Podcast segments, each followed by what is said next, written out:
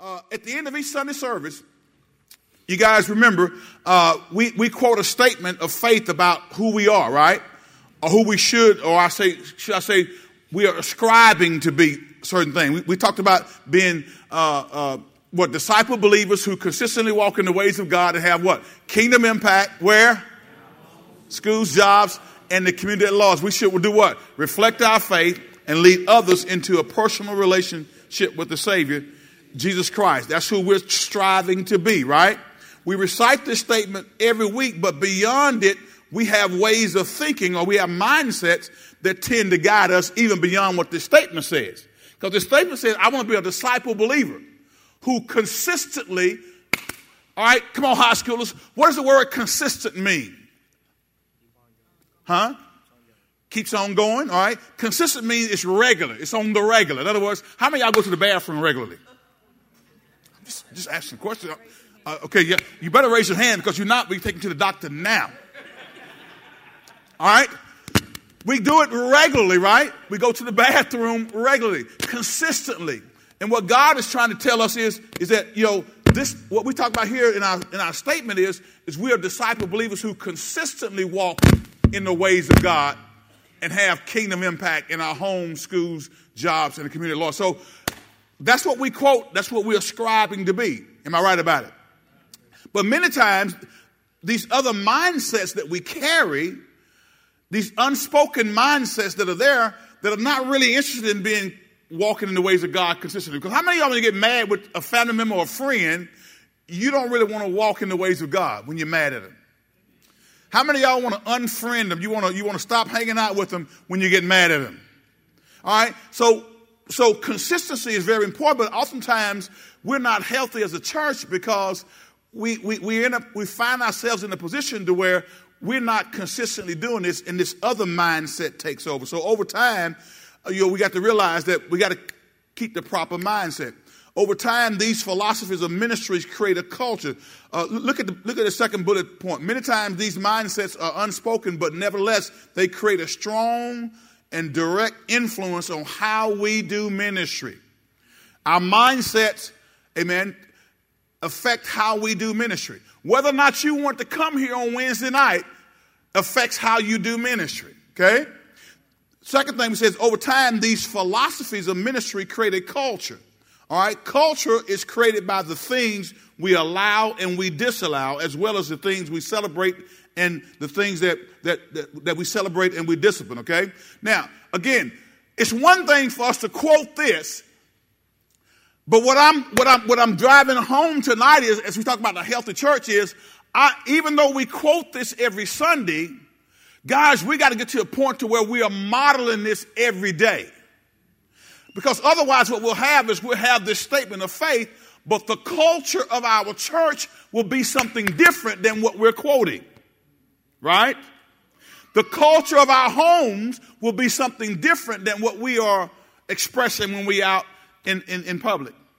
How many y'all have heard the term Facebook personality? How many, y'all, how, y'all, how many y'all know what it means to have a fake Facebook profile that's not indicative of who you really are? How many y'all know that people post stuff on Facebook and it looks like they are joyous and they're happy, right? Looks like they like they're living large and in charge. But then when you follow them home, you discover that that Facebook image and that photo that looks like they're real happy is not the real truth. The culture in their home is one of dysfunctionality. The culture in their home is one where, well, things are not going so well. At school, we may, at school, we may, we may project a certain image at school, but that's not who we really are when we get away from that school. So what, I, what we want to do is we talk about the health of church tonight is let's figure out how we can not only quote this every Sunday, but it becomes the culture of who we are as a church so we can be healthy and be in a position where God can use us, okay? Now, if you will, turn with me to Matthew, the fifth chapter. We're going to look at three important philosophies of ministry that can help us get there, okay? Three important philosophies. Healthy philosophies of ministry help us create a culture of ministry that clearly guides us in what we allow and disallow and what we celebrate and what we discipline, okay? Once this culture has been established, it can create a dynamic atmosphere of ministry that God blesses and people uh, th- can thrive in, and unsaved people are attracted to it. Guys, when we, when we become the church that God wants us to be, when we become, we become a healthy church, everybody say a healthy church. When we become a healthy church, then it's going to be attractive because the love of God is going to be exuding out of all of us. And that's attractive. People will thrive, and sinners will be attracted to that love because God's love is uh, contagious. Amen? So, Matthew, the fifth chapter, uh, verse number 13, we're going to begin our reading right there, Matthew 5 and 13. We're going to look at three important philosophies of ministry that can help us become healthy. I will submit to you that, that we are not as healthy as God wants us to be as a church. We're not as healthy as God wants us to be as a church. Because many of us in here are not consistently, regularly walking in the ways of God. We're not consistently and regularly doing the things that God wants us to do. How many of you guys consistently do everything your parents tell you to do? Let me see hand. Can I get a hand raised? Not one? Not one of y'all consistently do what your parents tell you to do? How many y'all try? Okay, some y'all, y'all try. Some of y'all try. All right. How, how many y'all try hard? Well, y'all, those hands went up real slow. All right. See, guys, it's it's important that we realize that when our parents tell us to do something, they're trying to create a culture in the home and in your life that is God honoring. Because they know if they can create that proper culture, you will thrive and you'll be the best you that you can possibly be. Okay? So let's get in here. We're going to talk about some things that can help us to become a healthy church. And one of them is a spirit of excellence. Everybody say excellence. All right, watch this. Watch this. Matthew, the fifth chapter, verse number 13 from the NLT. I want y'all to read with me out loud and on purpose. Okay, y'all ready? Let's go. You are the salt of the earth, but what good is salt if it has lost its what? Flavor. Can you make it salty again?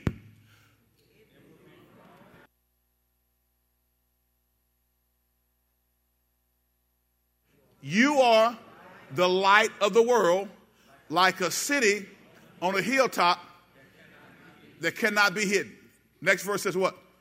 No one lights a lamp and then puts it uh, under a basket.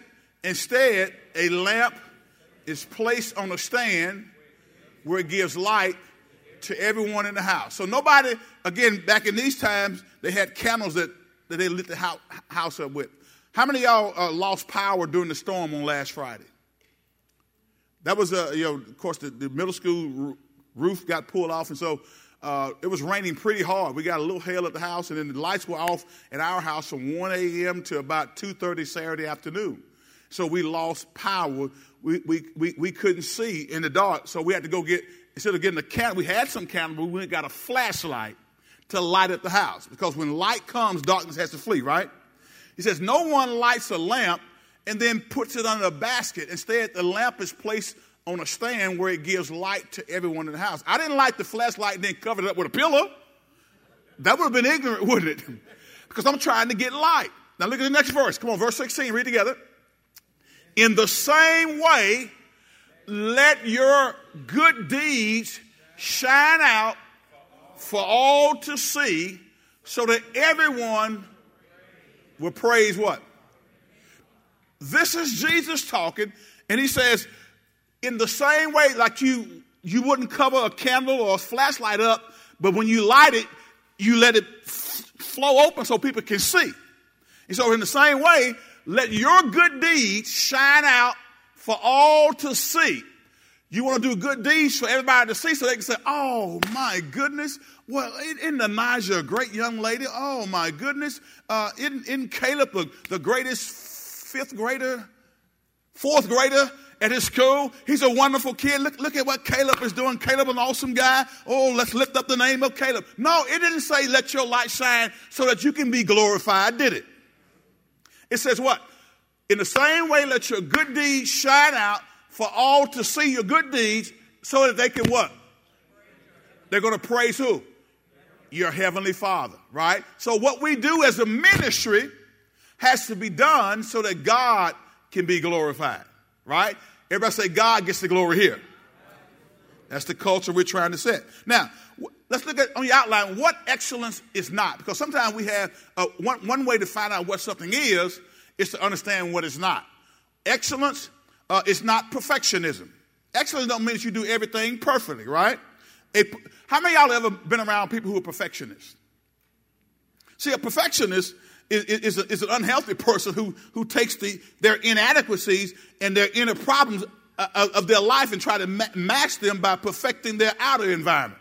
Nobody can do things perfectly, but, but, but, but excellence is not perfection. In other words, perfection, excellence doesn't mean that we do everything right all the time. We ought to be consistent in how we do things, but it doesn't mean that we do everything right all the time. Second thing, excellence is not, it's not materialism. Some people think excellence is when you get something that's expensive and nice. Uh, I, back in the day when, uh, when, when kind of the word of faith movement was real strong and people were, uh, were naming it and claiming it, they were, they, they were, they were, they were speaking it into existence. They, they thought that that, that driving something expensive meant that I, I, I carry a spirit of excellence because I drive a Mercedes Benz. Let me tell you something, baby. Mercedes Benz ain't got nothing to do with the spirit of, of excellence.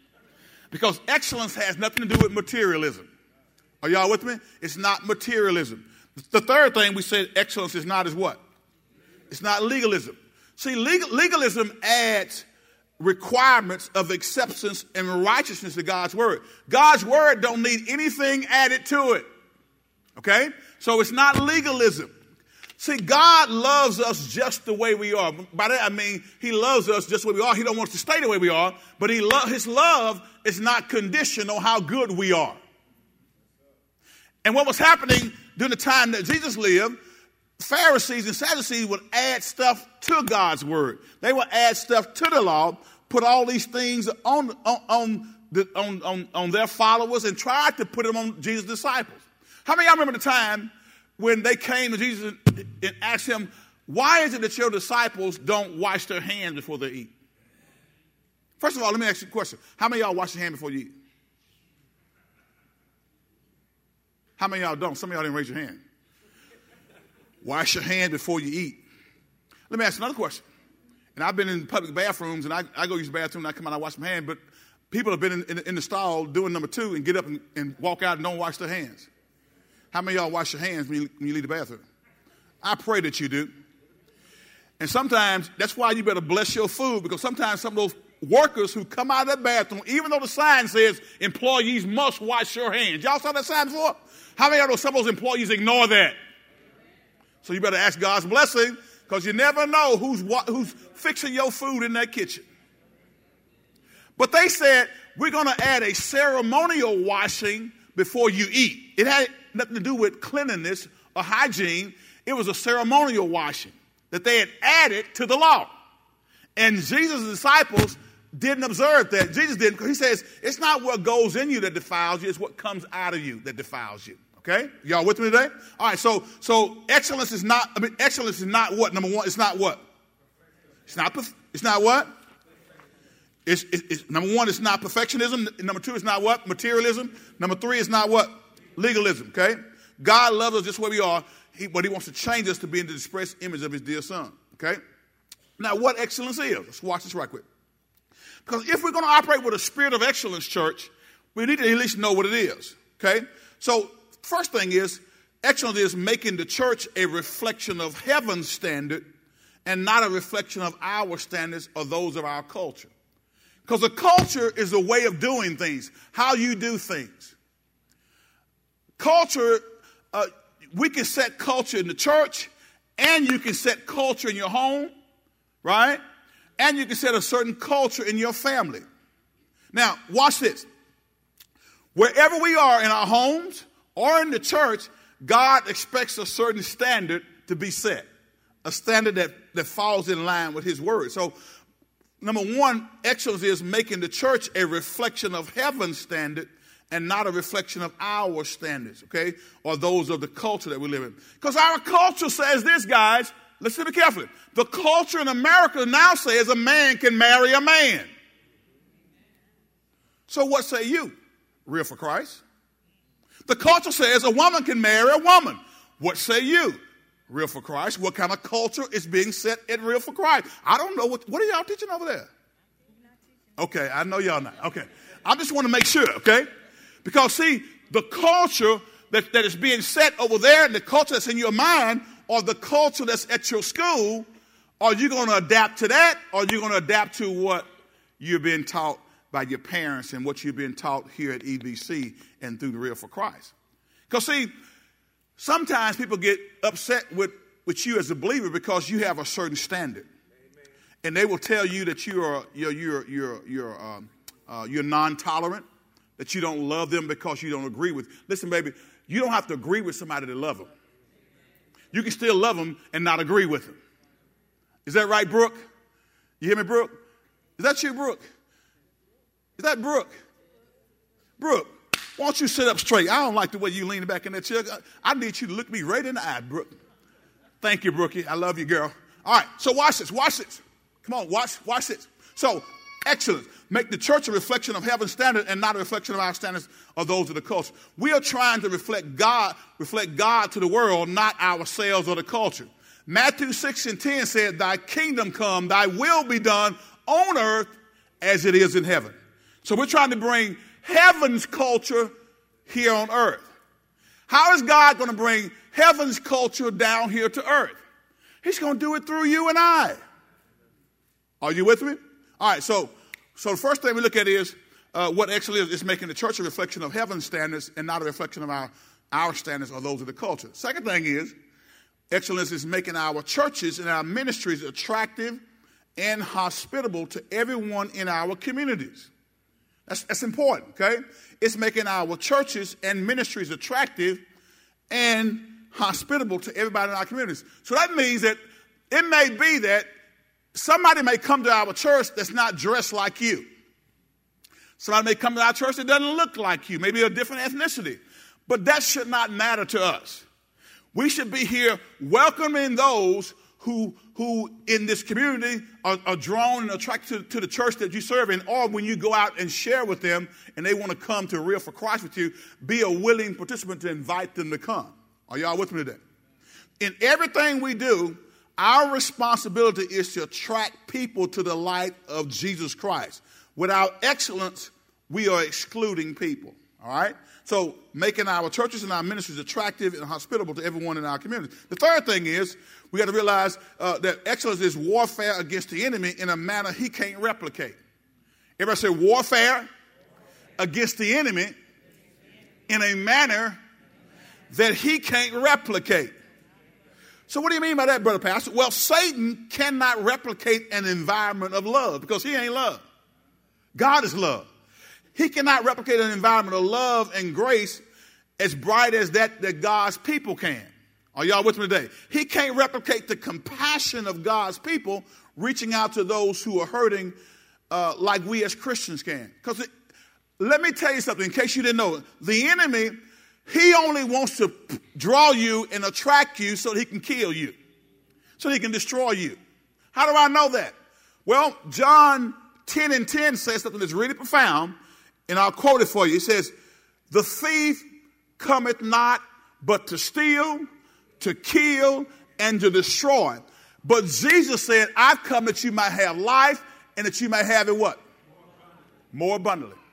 So if the thief comes to steal, kill, and destroy, that means that when he's, when he's enticing you to go and have sex with that boy, or go and have sex with that girl, when he's enticing you to look at pornography,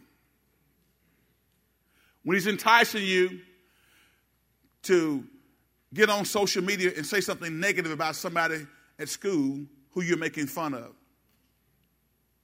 He's enticing you. He's trying to drag you into a place to where your light can't shine. And what he'll do is he'll drag you into a place. Okay, yeah, yeah, go on. You know, you're going out with your friends. Uh, y'all going to the movie, but y'all going to slide by someplace else that you had no business going, and then y'all going to get a little something to drink.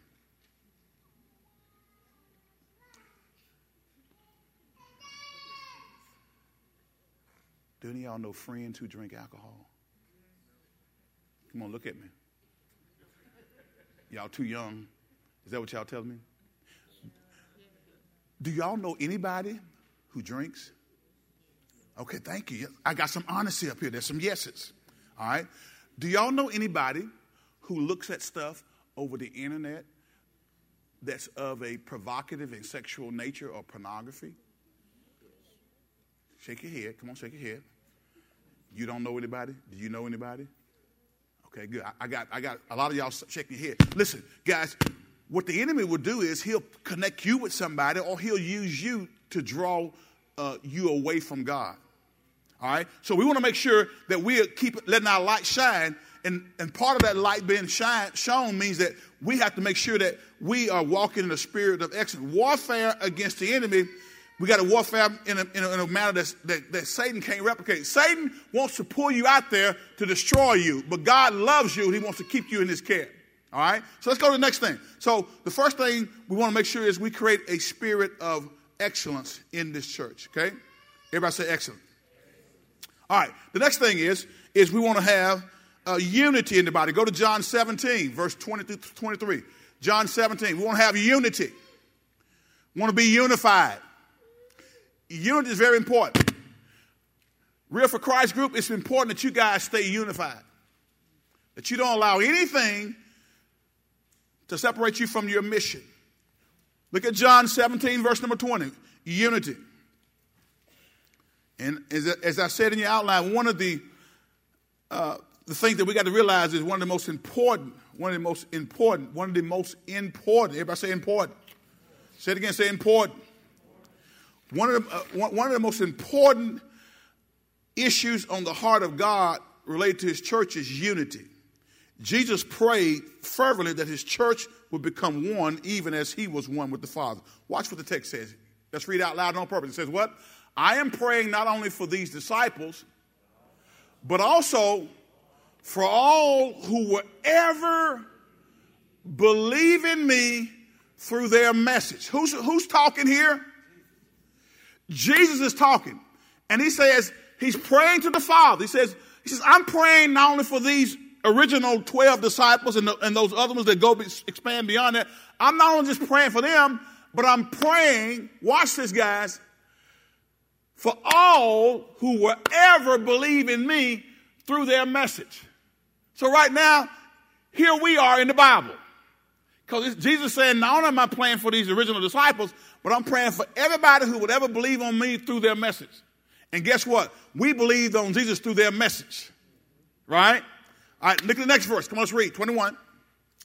I pray that they will all be one, just as you and I are one, as you are in me, Father, and I in you. And that they be in us so that the world will believe you sent me. Watch this. And they may be in us so that the world believe you sent me. He wants them to be one just like Jesus and his Father were one. Next verse. Come on, let's go. I have give I have given them the glory you gave me so that so they may be one as we are one. All right? Next verse says what?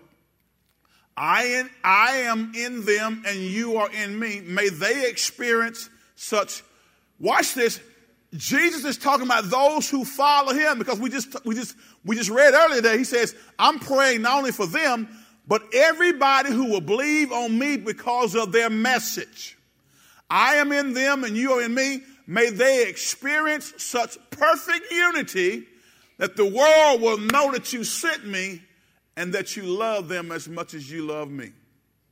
So, how is the world going to know that, first of all, that Jesus was sent by God and that God loves the world and he loves Jesus? How are they, they going to know that? What's the, one, what's the one thing in here he says? Come on, read it. He says, may they experience what? Such perfect unity. His followers, that the world will know that you sent me. So how is the world going to know that Jesus was sent by the Father? Because of the unity that's shown amongst believers. So how many y'all are saved? Let me see your hand. How many y'all been saved and baptized? You're a Christian. All right, so if you're a Christian, he's talking about you here. He says the unity that you share with one another is going to be a witness to the world that God sent Jesus to do what he said, what the Bible says he did. And it's also going to be a witness. He says, may they experience such perfect unity that the world will know that you sent me and that you love them as much as you love me. So, guys, we, you know, unity is critically important for us as a church to exhibit. And it starts with each one of us, from the youngest to the oldest. We got to display unity. Now, sometimes that can be difficult when you don't agree with people. How many y'all have, how many y'all since you've been coming to Real for Christ? And some of y'all are younger, but some of you older ones. Garen, have you ever had a disagreement with anybody in Real for Christ? You have? Okay. Uh, Jordan, I know you over there helping out. Have you ever had a disagreement with anybody in Real for Christ? You have not. Never. You haven't? Okay, all right. All right. We're, we're going we're gonna take you at your word tonight. Um, Elijah, you, you, have, you, have you had a disagreement with anybody in Real for Christ? Not that you remember? Okay, she's thinking, y'all. You got 10 seconds. 10, 9. Okay. All right, listen. Watch this. Watch this. Listen, when, whenever you spend enough time with people, eventually, sometimes we rub each other the wrong way. Right? Let me ask another question. Uh, I'm back to you, Jordan. Jordan, do you ever get into it with Cameron? she said, Oh, yes, I do. She gets into it with sis, right? All right. All of us in here, when we spend enough time with people, there because we are imperfect beings, there are times when we'll rub each other what? The wrong way. Okay? So that's to happen. I'm, I'm here to tell you right now, this is not a perfect church. And so the, the more time you spend with people, there's a greater chance that there's going to be a disagreement or a different opinion, or maybe they do something that you don't agree with, or they rub you the wrong way. So how will you still show unity? Because it's critically important. Jesus said, watch, may they experience such perfect unity that the world will know that you sent me and that you love me, love them as much as you love me. So look at four truths, four truths uh, concerning unity. That, that sounds real powerful there because here's what is happening, guys, I believe, in the church today. The church is not showing this kind of unity. And so as a result, the world is not even, a lot of times, not listening to the church because the church is divided. Jesus explicitly said that your, may they experience such unity that, that, that, that the world will know that you sent me and that you love them just as much as you love me. Now, I'm going to tell you something. God the Father loves God the Son, Jesus Christ. But he loved us even more because what does John 3.16 say? For God what? So loved the world that he gave his only begotten Son. That whoever believes in him will not do what? But have what? So four truths concerning you. Number first thing, God loves unity and hates division and divisive behavior. He hates it. Psalms 133, real quickly. Psalms 133, verse 1. 1 through 3. Y'all seen this before. Psalms 133, and we'll look at verse, verse 1. It says, How wonderful and pleasant it is when brothers live together in harmony. Uh, KJV says, dwell together in unity. For harmony or unity is as precious as the anointing oil that was poured over Aaron's head, that ran down his beard and onto the border, border of his robe. Verse 3 Harmony or unity is as refreshing as the dew from Mount Hermon that falls on the mountains of Zion. And there the Lord has pronounced his blessing, even life everlasting. See, the un- unity is important to God. It is critically important to God because he knows that that's the way the world will know that he loves Jesus and that he loves us also. Okay? So, um, Go, uh, the second thing we say is Satan understands the power of unity and is always working to bring division. Go to Luke 11 and 17. So, since Satan knows the power of unity, he's going to come and try to divide us. Because he knows if we start being unified on the common ground of Jesus Christ, we are a powerful entity that he can't mess with. So, he's going to keep us talking about one another. He's going to keep us um, uh, you know, not wanting to be around one another, to, to separate. And then we say stuff like this, well, you know, I, I don't have to be around nobody. I, am good by myself. And, I, and, and I, I know we've said that, and I've even said that, but that's not good because if we if we're all by ourselves, then God can't do what He wants to do through us because he, what He wants to do through us requires us to connect with people. Okay, All right. So watch this. Watch this. Luke 11 and 17. So Satan, what, what did we say? What did we just say? What did I just tell you? Satan understands the power of unity and is always working to bring division. He wants to divide and conquer. He knew their thoughts, so he said, This is Jesus when, when some people were trying to challenge him. He says, Any kingdom, when they said he cast out uh, demons by, by Beelzebub, or by Satan, Jesus says this Any kingdom divided by civil war is doomed. A family splintered by feuding will do what? It'll fall apart. So any church, any group that's feuding is going to eventually fall apart. So God says we got to be unified. Everybody say unified. All right. So the next, and you know, one thing I want to make make you remember, remember is you know in Genesis the second chapter, the devil the devil never attacked Adam when he was alone. But as soon as he was in a unified relationship with Eve and had a commission from God to take dominion on the earth, Satan attacked by dividing his marriage. He, he, he, attacked by dividing their marriage and dividing them from God. And by the time we get to Genesis, the sixth chapter, the world was in ruin because of the disunity that took place in the Garden of Eden. Okay? The, uh, in Genesis, the fourth chapter, you see where the devil divided Cain and Abel through, through uh, one, of the, one of them being offended, and then he tempted Cain to kill his brother Abel and tried to justify it before God. Abel tried to justify it before uh, Cain killed his brother Abel, and Cain tried to justify it before God. See, disunity will cause a whole lot of heartache in our, in our lives, guys. So it's important for us to stay unified. Third thing, unity never occurs by accident. You're not going to just accidentally be unified with somebody. You have to be purposeful. Okay? It is the result of dedication and hard work. Go to Ephesians, the fourth chapter, verse 1 through 3 with me right quick. So, what am I saying? Church, EBC, Real for Christ, if you guys are going to be a powerful unit, you got to be intentional. You got to intentionally come and attend. You got to intentionally get engaged. And when questions are being asked, don't sit there and daydream or be on your phone. Listen. Because what is being said, if you will listen and take it to heart, will help you guys be unified as a group and it'll also empower you to walk in your Christian life. Walk at school, at home, uh, at church, okay? Look at what the text says here. Let's read. Therefore, I, who's writing? Who? The Apostle Paul, what does he say? Who's he writing to? The church of Ephesus. Therefore, I, a prisoner for serving the Lord, beg you to lead a life worthy of your calling, for you have been what? Called by God. He's talking to the church. Verse 2. Look at what the text says. He's talking to us too, right? Let's read it. It says what? Always be humble and gentle. Be patient with each other. Make an allowance for each other's faults because of your love. Now, how many of y'all have ever been not patient with your sisters or brothers? How many of y'all ever not been patient with your parents?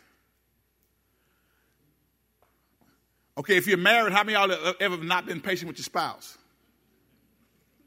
Okay. he says, be patient with each other. Then what's it mean to make allowance for each other's fault? Somebody over here talk to me very quickly. Brother Spears, when it says make an allowance for somebody's fault, do you know what that what, what does that mean? To make an allowance for somebody's fault? Huh? Make up for it? Okay. Anybody? Okay. You you you hear that? Anybody else? What does it mean to make an allowance for somebody's faults? That's that's, that's a little terminology we don't normally utilize. Anybody? Else, anybody got any idea? Huh? Come on, you got it. Let, okay, she said, let it go. Overlook some stuff. Because you messed up sometimes, right? And Ava, have you ever messed up? I think Ava, you're a perfect child, aren't you, Ava? You don't do anything wrong. Okay. Now watch this, watch this, watch this. We got to make allowance for each other's fault. That means that there are going to be some times, Brooke, where you may get mad at somebody, but you can't turn away from what you've been taught and how you behave, right? you got to make allowance for their faults. Devin, you got to make allowance for faults. That means I'm going to overlook some things because I'm not perfect and you aren't either. Got me? Always be humble, gentle. Watch this. Be patient with each other, making allowance for each other's faults because of your love. Verse 3, we got to move. Make every effort to keep yourselves united in the Spirit, binding yourselves together with what? Peace. So unity never occurs by accident. And God, throughout Scripture, He's talking about unity because that's how we're going to show the world uh, that God sent Jesus Christ and He loves us as much as He loved His Son Jesus. It is the result of dedication and hard work. We got to work at overlooking people's fault because it's too easy to point the finger. This is what you did, and we never we never look at ourselves when we do stuff. We want people to give us a, a break, right? All right, but sometimes we find it hard to give others a break. Fourth thing, unity occurs as the interests of God and His kingdom become more important than our own selfish interests. Look at that. Let's read it out loud. It says, What unity occurs as the interest of God and his kingdom become what? More important than our own selfish interest. See, unity is impossible where selfishness exists. If you're selfish, you're not going to be unified with anybody. What does selfish mean? Talk to me, somebody, real quick. Caleb? Gotcha. He says selfish is when you is when you only care for yourself. It's all about me, what I want, what I want to eat, where I want to go, what I want to do. Selfish. How many of y'all in here would be willing to admit that there are times in your life where you were just a selfish little thing? You didn't care what sister, mama, anybody wanted. You wanted what you wanted when you wanted. And if you're not careful, you'll throw a fit. Right? Selfishness, okay? Unity, again, occurs as the interests of God and his kingdom become more important than our own selfish interests. It's impossible to have unity when selfishness is reigning, okay? Even, you know, uh, Peter, when Jesus had told him he's going to the cross of Calvary and, and predicted his death, then Peter said, No, you're not. That's not going to happen. And really, there was a bit of selfishness on Peter's part. Because he was trying to keep Jesus there with them, but Jesus knew he had a, a mission and an assignment to complete. And he told, what, what he, he didn't tell Peter to get behind, he said, Get behind me, what? Satan. He because Satan is the instigator of disunity. He don't want any of us to be unified because he knows there's power in unity. So, so what, what are the four promises that come when we're unified? Number one, unlimited potential. And I, I, don't have time to go there, but in Genesis 11 chapter, you see where uh, I think where the Tower of Babel was being built, and these unbelievers were building the tower. And God said, "I'm going to come down and confuse their language, because if they stay unified, they're going to build this tower all the way up to heaven." See, even unbelievers, if they come together, they can get something done. Are y'all with me today? So there's unlimited potential when we have unity abiding. Uh, Number two, supernatural anointing and blessing from God comes when we're unified. We saw that over in, in Psalms 111. Supernatural anointing and blessing from God. So if you want God to bless you, learn how to walk in unity with your fellow brothers and sisters in Christ. Okay? Um, one of the, I, I think one of the fatal flaws in much of the body of Christ today is that we are so obsessed with being right as we put little value on being unified. Now, when I say being right, I mean, we, we want to be doctrinally sound, but there's sometimes when there's a, another way to do it, it's not wrong, but because we think our way is right, come on, we don't want to participate and we don't want to be unified because they didn't do it my way. We got to get, get, get rid of that selfishness, okay? Third thing, supernatural power comes. And we saw this uh, on the day of Pentecost in Acts, the second chapter. See, Pentecost is, is about being unified. Uh, on the day of Pentecost, they were all on one accord in one place. Their unity, amen, was, was the, the, the, the, the impetus for what God was going to do in sending his Holy Spirit to the earth realm. Yes, there was power that went do from high, but the unity of the church at Pentecost, amen, set the Christian uh, uh, movement as we know it in motion. Okay? The church age, amen, came uh, into fruition uh, when Pentecost took place, but it was because of uh, of unity, supernatural power uh, came through the unity, uni, unified front of the believers at Pentecost. And, and the fourth thing is answered prayer. We get answered prayer when we are unified. Go to, go to Matthew 18, verse 19 and 20, real quickly. So if we're going to be healthy as a church, then we got to pursue a spirit of excellence. Be excellent what we do. Don't give, don't give God your leftover time, your tired time. So many people, listen to me, so many people give all their energy and their time to other stuff, and when it comes to God, we're tired. I'm sleepy. I don't feel like going. But if the ball, if, if they're playing a, a big ball game, football game, basketball game, we want to go, right? Nothing wrong with that. But how many of us put that before God? So what if your youth, you, what if your youth uh, group is having an event or going to camp or whatever, uh, but you won't go to camp with the youth, but you'll go to a basketball camp? Is that putting those things before God? You think? And you could have went. I mean, I mean, that was not a scheduling conflict, but you just chose. No, I'm not going to go to. I'm not going to go to youth camp, but I'm going to go to basketball camp. I'm going to go to cheerleading camp. I'm going to go to Six Flags. I'm going to go wherever. How many of y'all ever made those choices and those decisions before? Put that before God. Guys, we got to we gotta make sure that we don't put anything before our God. Look at what the text says here. I also tell you this if two of you agree here on earth, watch this, concerning anything you ask, my Father in heaven will do it for you. The power of agreement and unity. Now, again, this got to be something that's in line with God's will. Look at verse number 20. It says what? For where two or three gather together as my followers, I am there where?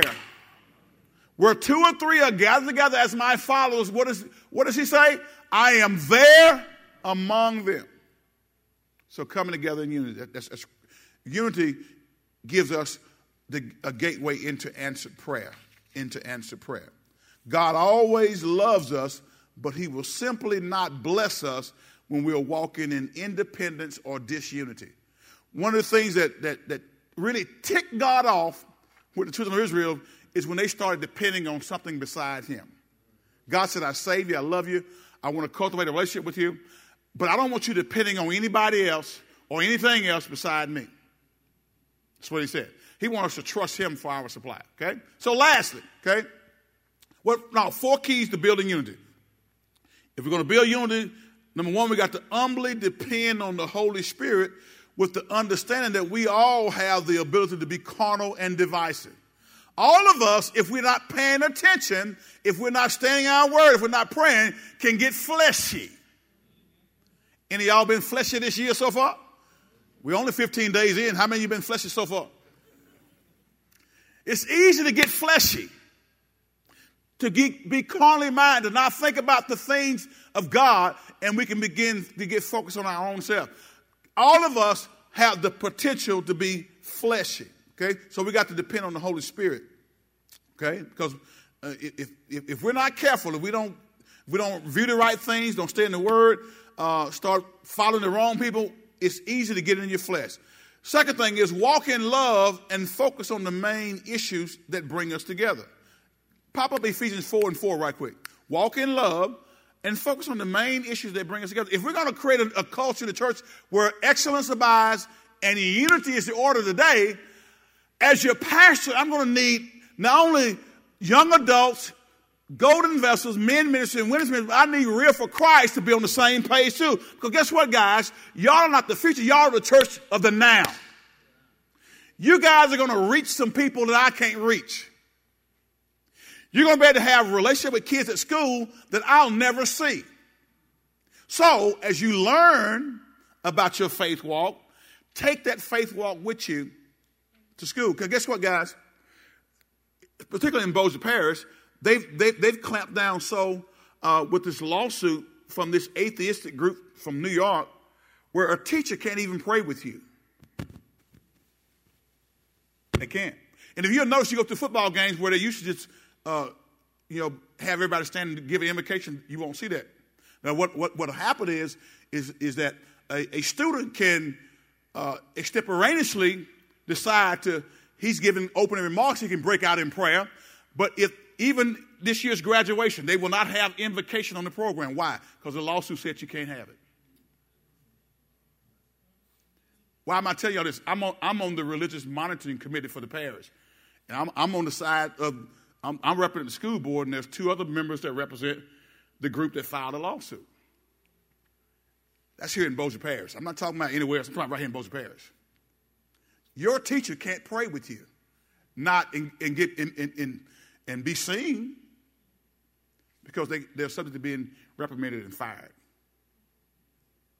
This thing is real. And the devil is coming after you guys because he knows if he can get y'all off course, if he can get you to just be nonchalant about church and about real for Christ and just you just kind of haphazardly do stuff, not give it your all, that he can put you in a place where he can control you. If he can get you to walk, start talking about your fellow brothers and sisters in Christ and not walk in unity, that he got you right where he wants you. He can control you. But if you're unified and you agree to give God your very best, God can take you to higher heights. Can I get one witness up in here? How many of y'all want to go with God?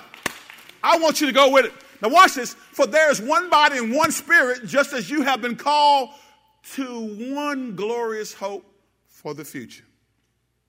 We walk in love and focus on the main issues that bring us together. Number, number, number three, submit to authority. We got to submit to authority. Now, listen, this is, this is critically important. Wherever you are in life, you're going to always have to have to be submitted to some authority. Y'all with me? So obey your parents. You may not agree with everything they say. I didn't either. But I discovered later on I didn't know as much as I thought I knew. They're feeding you. They're putting clothes in your back. Roof over your head. Just do what you're asked to do. Here's what I learned.